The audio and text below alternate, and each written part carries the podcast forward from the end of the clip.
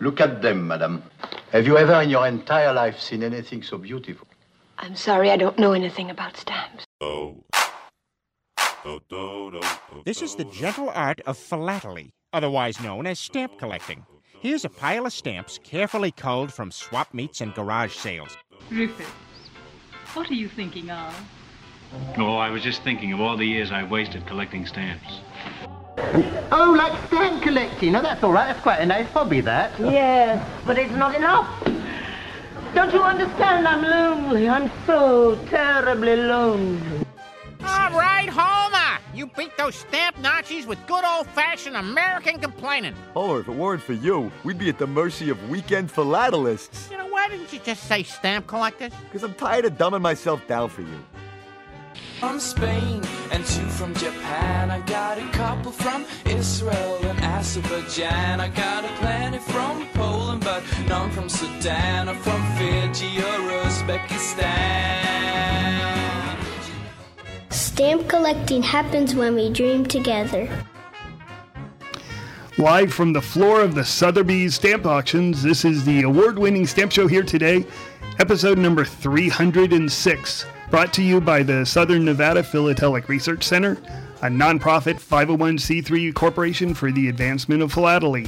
This is Cash. This is Albert. This is Mark. This is Becca. And this is Dave.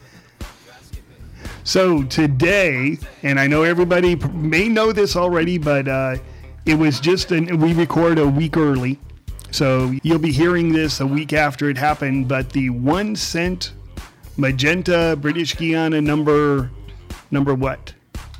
What's the Scott number on this? It's just a 1 cent magenta. It just sold at auction at Sotheby's. There's no R. It was the Sotheby's? Yeah, mm-hmm. You should say it was the property of the famous woman's shoemaker, Stuart Weitzman. Yeah, well, I don't have to because you just did. Stanley Gibbons via Twitter. Today we were the successful bidder of British Guiana 1 cent magenta, and it was purchased at hashtag auction total of $8.3 million, as well as making it available for viewing at $3.99 Strand. It's our intention to make it available for all to own a piece. Visit 1centmagenta.com for more. From the aforementioned, our intention is to share this with everyone, so in addition to making the stamp available for viewing at the Stanley Gibbons flagship store at 399 Strand, London, we plan to democratize the ownership of this unique item. For the first time ever, you will be able to own your very own piece of the British Guiana 1 cent magenta. Interested? Register below and keep up to date with this exciting project. Yeah, so that's it, 1centmagenta.com. So that's interesting. That is breaking news like as of a couple minutes ago. Well, I want the R from British. Yeah. You could put it into Sotheby's. Yeah. So this is interesting because Stanley Gibbons is indirectly a investment company. They sell stamps. The Stanley Gibbons catalog is actually a price list. And so you can buy a piece of the 1 cent magenta. Now, here's the interesting thing, and this is easy for anybody to pull up. Stanley Gibbons is a publicly traded company. We reported on it, I think like a year and a half ago. We were keeping up on it pretty regularly. The stock price was at a high of £3 per share. Now it's at 3 pennies per share, 99% loss in the value of the stock. They had $2.5 million on hand. That's from their financials. So they bought an $8.3 million stamp, obviously with some lender money. So I guess they're going to syndicate this now to other people. And this is an interesting one because it will show how they come up with the $8.3 million. Maybe they're going to make payments. Yeah, well, when we were walking home from lunch, I said, well, they probably have a person who loaned them the $8.3 million, and the collateral is the stamp. And so they pay, and if they pay off, they own the stamp, and if they don't pay off, then the person repossesses the stamp and sells it again. But, you know, that's just conjecture. It is interesting. And, Albert, you reminded us another story about the corners of the stamp. Oh, the famous story about the stamp was when it was sold in the Ferrari sale in 1924, it was just missing one corner. And the purchaser was Arthur Hahn, who was an American. And in 1930, he asked the advice of a number of the most famous philatelists what to do with the stamp, and they all suggested that he take off the three other corners to make it an octagonal stamp, and that's what he did. Now, you know, I was just thinking, owning a piece of the 1-cent magenta, there are three little corners out there someplace. You could literally own a piece of the 1-cent magenta if you could get your hand on one of those corners. One wonders what the Hind, whoever the heirs of Arthur Hind's estate, where they've gone. I mean, because, I don't know, I'm a stamp collector. Stamp collectors have this weird mentality. I don't think they would have thrown them away. I think they probably exist someplace. Well, isn't in your collection you have a Match in Medicine stamp that there's only four exists, but you have like just a section of it. I'm very proud of it. It's a Dr. Jane and Sons, one of four known, and actually it's one of 4.33 known because it was on a flap, and I have the flap, but I don't have the box. So the flap had 1/3 of the stamp, the box had 2/3 of the stamp. Nobody knows where the box is. But if it's ever found, then we can hinge the two pieces together and have an actual stamp. Yeah, well, completed stamps are overrated. I collect salvage. Actually, I saw a person who was selling the hinges off of a Zep set. It was a hinge Zep set, and he sold the hinges. And he got $10 for them, you know, whatever. Excellent.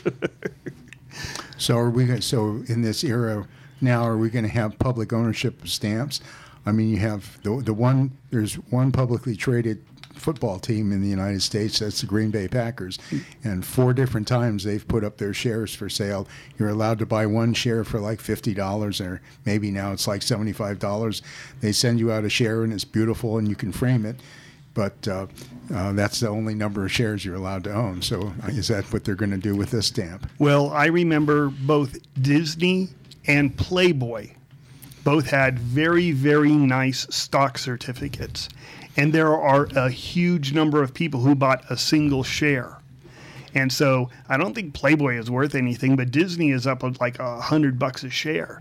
So there are a lot of kids' scrapbooks out there probably that have a share of Disney in it that's $100 bill.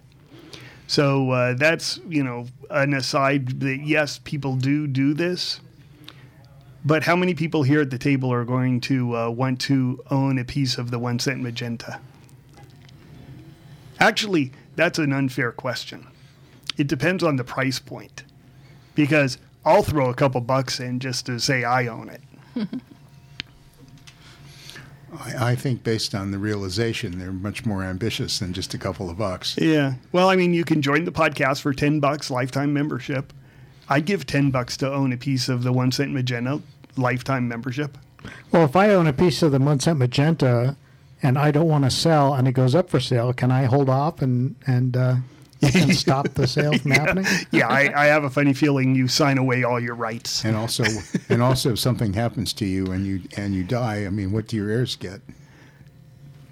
Well, like I said, I really want to find those corners, because if there's three corners, you can own an actual piece of the 1-cent magenta. As a matter of fact, I might just find a little red piece of paper and say, "Look what I own." And then the other major thing that was sold at the sale today was the 24-cent C3A plate block. Yep. That went. Both of them didn't get their pre-sale estimate.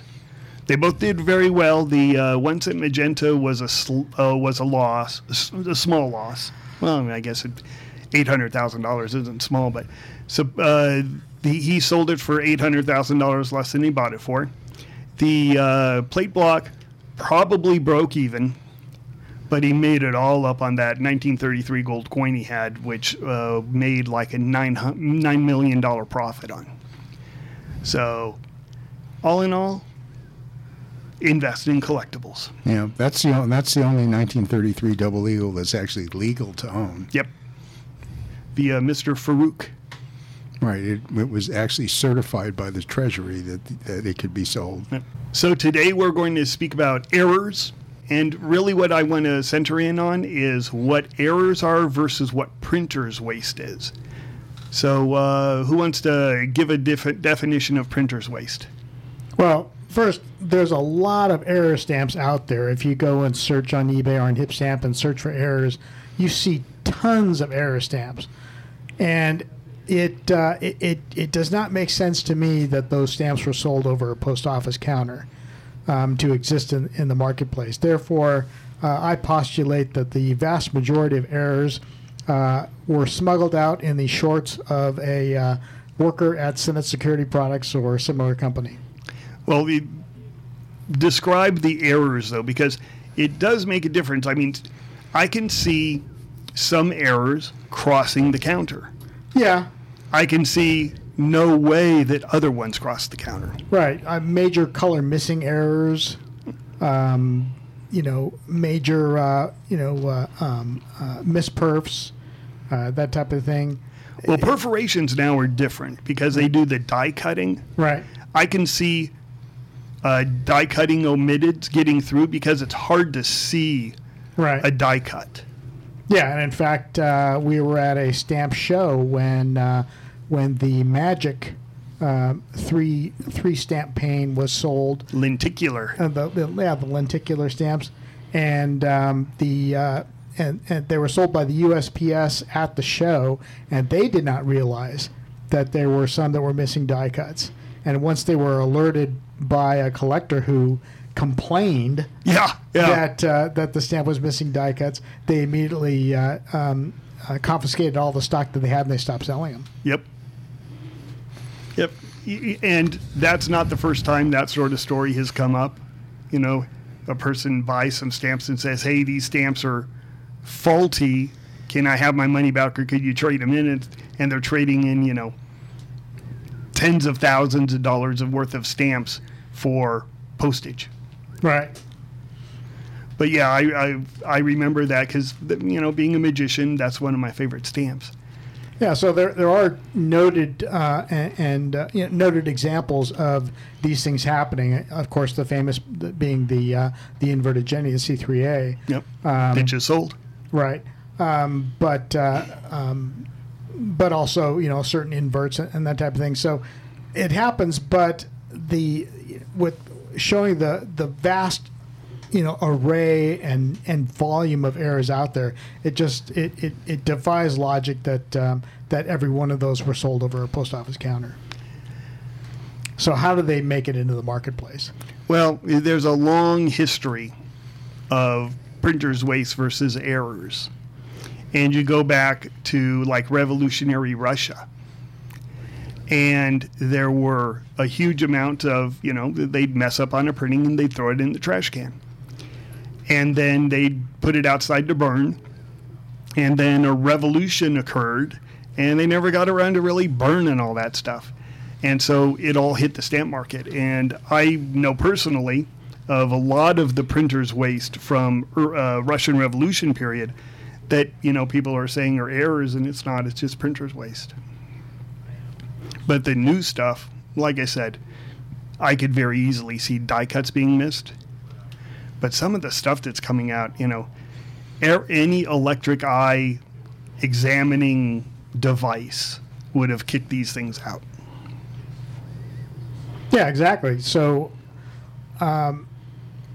is there a clandestine market going on where an enterprising stamp dealer has gotten in touch with people who work in these printing companies and say, look, can you get me some of this stuff, and I will augment your paycheck. I will cross your palm with silver. Right.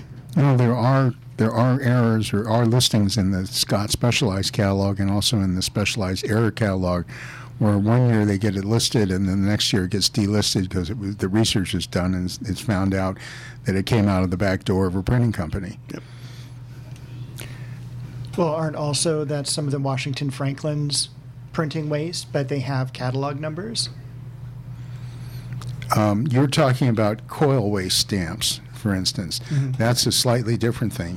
Those were irregularly printed stamps that were used to originally strip out coils, and then there was some leftover.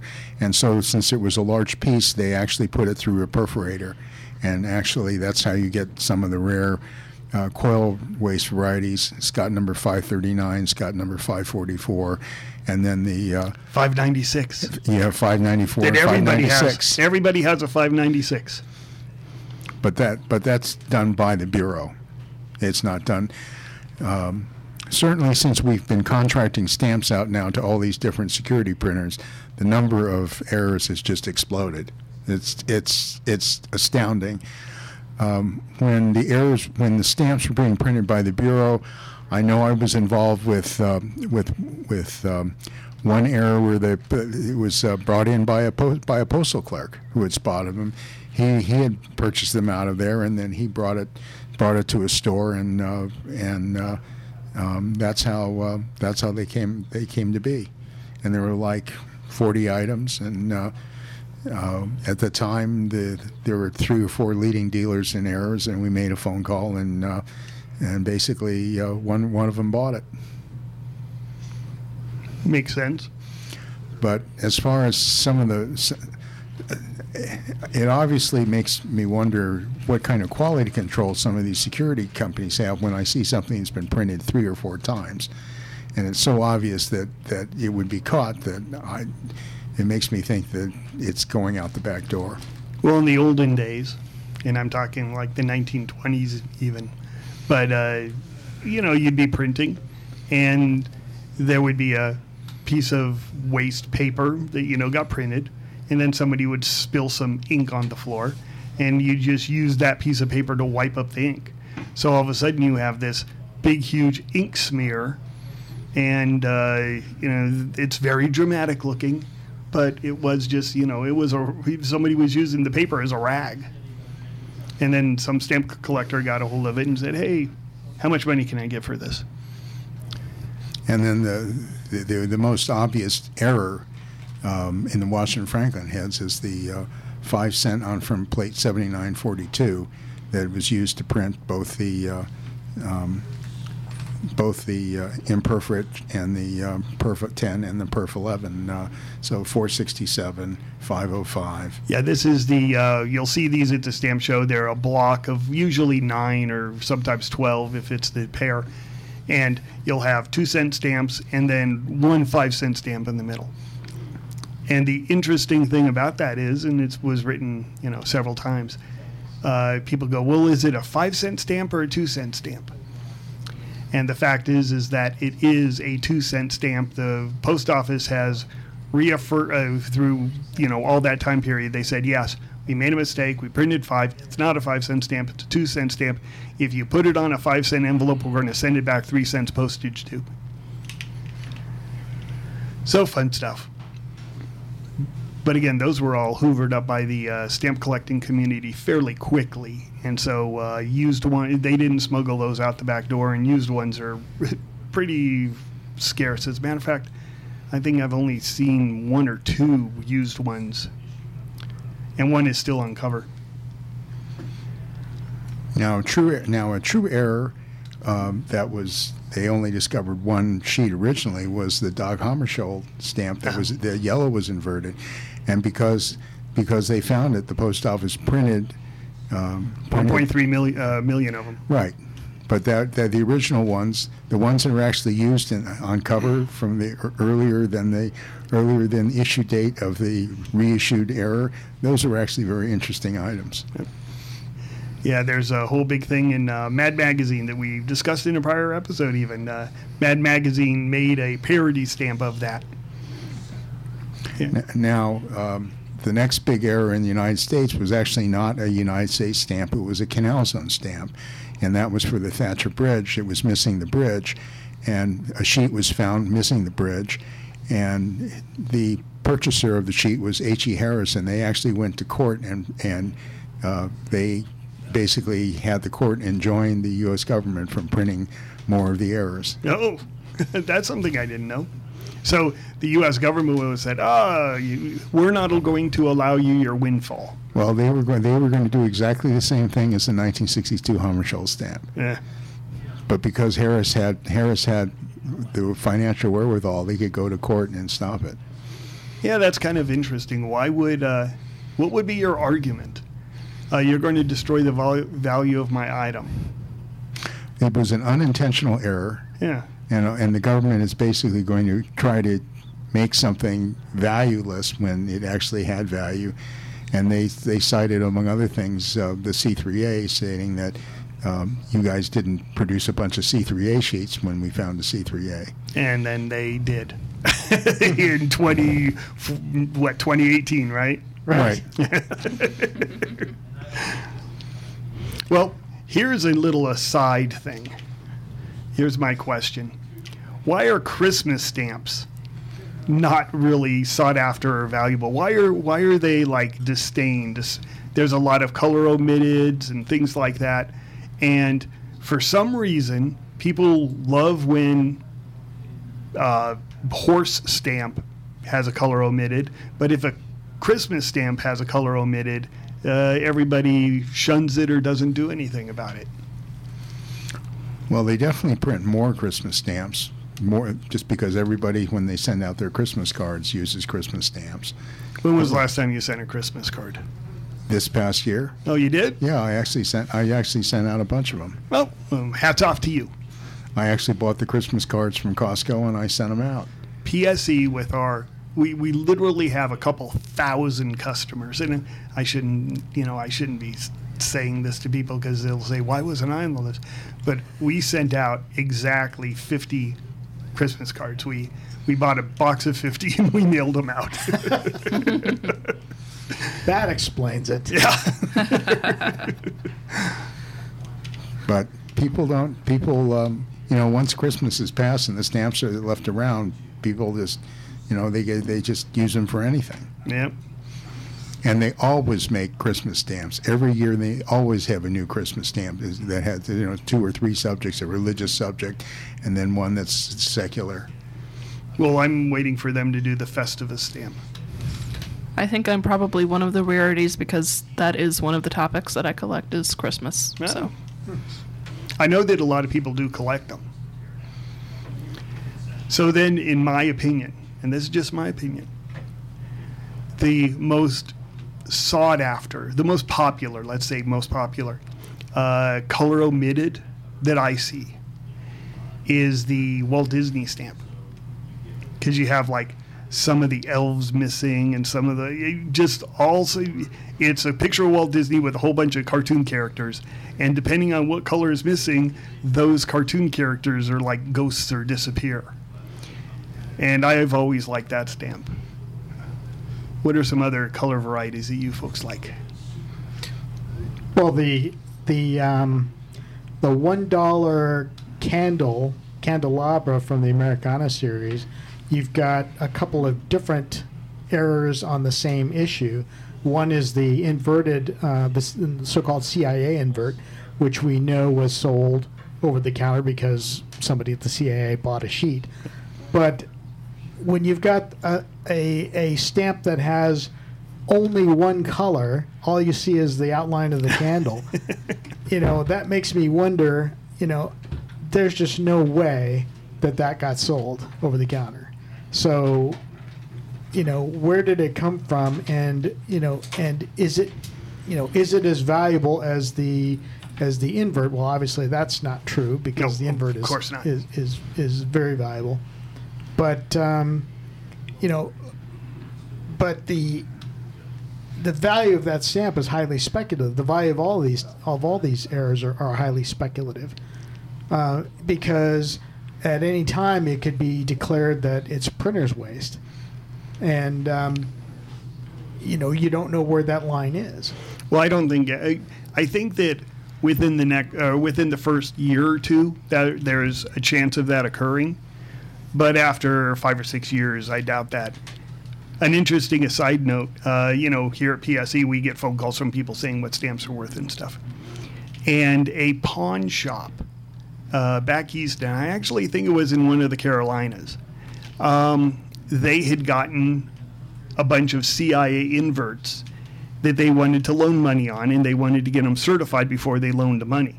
And I said, well, it's kind of odd that you would have like 8 of them, so send me pictures. And they sent pictures, and they were color omitted. They weren't CIA inverts. And I said, you got a problem here. And so he said, okay, thank you very, very much. And never gave me my $5 for identifying the stamps. Damn pawn shops. Damn pawn shops. How about you, Albert? I'm trying to think of a color omitted, and I, right now, for the life of me, can't think of one. The things that I think are color omitted are like on some of the Canal Zone stationery. Mm-hmm. Some of the early stationery from the 20s comes with various color omitted, sometimes frame only, or sometimes head only on these bicolor stationery. But those are legitimate because those are, those were found in the period and they were not made up. Also, envelopes were rarely sort of checked. Also, I see lots of errors on both envelopes and postcards. They were just hard to print for some reason. How about you, Dave? What's your favorite color omitted? Well, since I'm colorblind, there's a lot of color omitted out there. You're colorblind? So I'm completely colorblind. And yet you're an art teacher. Yeah, let's not mention that. I'll edit that out. Okay, but for me, for errors, I'm all into the double perfs, especially on Match, Medicine, a lot of the older stamps I think is kind of cool, and especially the revenues. So if I get a fold over, double perfs or something like that, I'm pretty happy. Oh, that's cool. Well, anything else?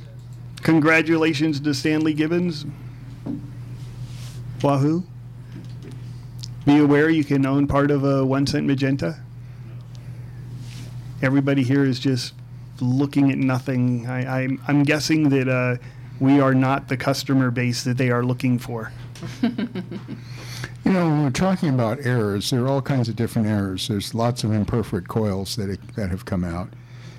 Some where they're only worth, $5 or $10 a coil pair. So it's basically there's thousands of them. Oh, you tell the one that we had we have a meeting every Thursday, experts meeting where we share stuff across the table. Share about the one coil pair that we had here at PSE. Oh, that was one that I brought in where it was submitted as a coil pair in between, but what it really was an imperforate pair that had been added perforations on the left and right in order to make it the more valuable imperf in between. So it was a coil pair that they were trying to pass off as a sheet stamp. No, it was a coil pair that they were trying to pass off as a coil, but they were trying to pass it off as imperforate only in the center. Ah. With perforations on the left and right. So they took an error coil, which was imperforate coil, and then perforated the left and right. Which is relatively common. I see those all the time, man. Yeah, so they took the coil pair and then perforated the left and right of the coil pair. One that I found earlier was a color shift on a Marilyn Monroe stamp that they were actually selling for $200. It makes her face look like an abstract piece of art. Oh, we had one of those come through for the 20-cent cactus issue, the block of 4 where 2 of them are vertical and 2 of them are horizontal, the weird shaped one. And the black was substantially shift, like almost a quarter of an inch. Yeah, that was one of those compound press deals where I believe all the other colors were lithographed except the black was engraved. Yeah, and it made it look incredibly weird. It was just an odd-looking stamp. I still think the greatest of all the errors are the inverts. Yeah, especially the early inverted centers, for instance, of the United States. like the 1869 inverts or the Pan American inverts. Those are all great items. We had a very interesting 2-cent invert, 2-cent Pan American invert at the experts meeting last week that turned out that the image of the train was real, but not the frame. Yeah, because we were talking about faking stamps, and we were talking about removing the train and then printing the train in. This person removed the frame. Yeah, and all the red. And I was thinking, how the heck did they do? Because it didn't look like the paper was overly worked on. I mean, it was damaged. So clearly, when they removed the frame, they, damaged the paper. But it was really, that one boggles my mind how you can remove the red. Hey, better philately through chemistry. Yeah. I mean, Tom showed me a 296A, a 4-cent invert that the Type E specimen had been removed. Yeah. And I said, that's very impressive. That's kind of, that's borderline common for a very, very rare stamp to be fixed so that it looked like a very, very rare different stamp. Yeah, for those who are not on Facebook, I put pictures of the 2-cent inverted Pan American train on, and so you can see the printing, and it also gives a really cool image of what a VSC does, what our VSC does, because you see the normal stamp on top of the other stamp, and you can see the 2-cent frame, but on the one below it, because it's a different wavelength, different ink, different printing process, it basically just sort of disappeared. And so it looks like a regular 2-cent stamp on top of an almost blank piece of paper.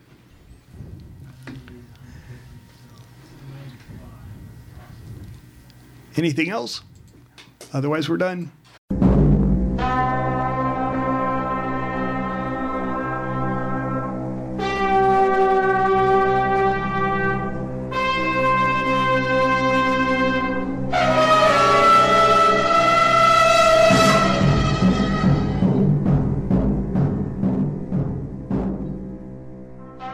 We need your help.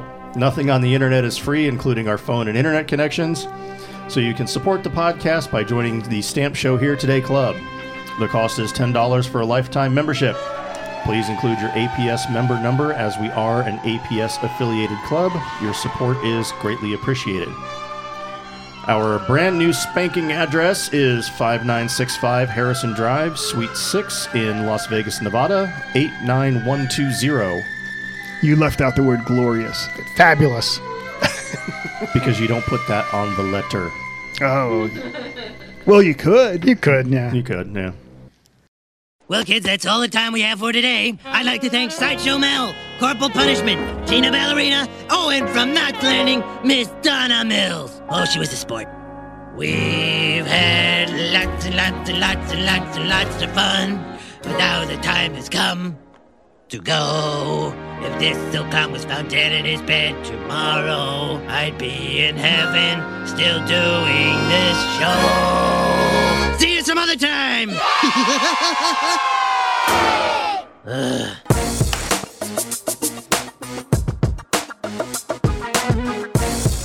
You have been listening to Stamp Show Here Today, seeking to advance all levels of the stamp collecting hobby through news, information, and collecting advice. Visit us at stampshowheretoday.com to listen to the show, view images of the items we are talking about, and read the show notes. You can also continue the conversation on Facebook at Stamp Show Here Today and on Twitter at Stamp Show HT. If you have questions or comments about the show or have any topics you would like us to discuss, you can email us at stampshowheretoday@gmail.com. Thanks for listening, and as always, keep collecting.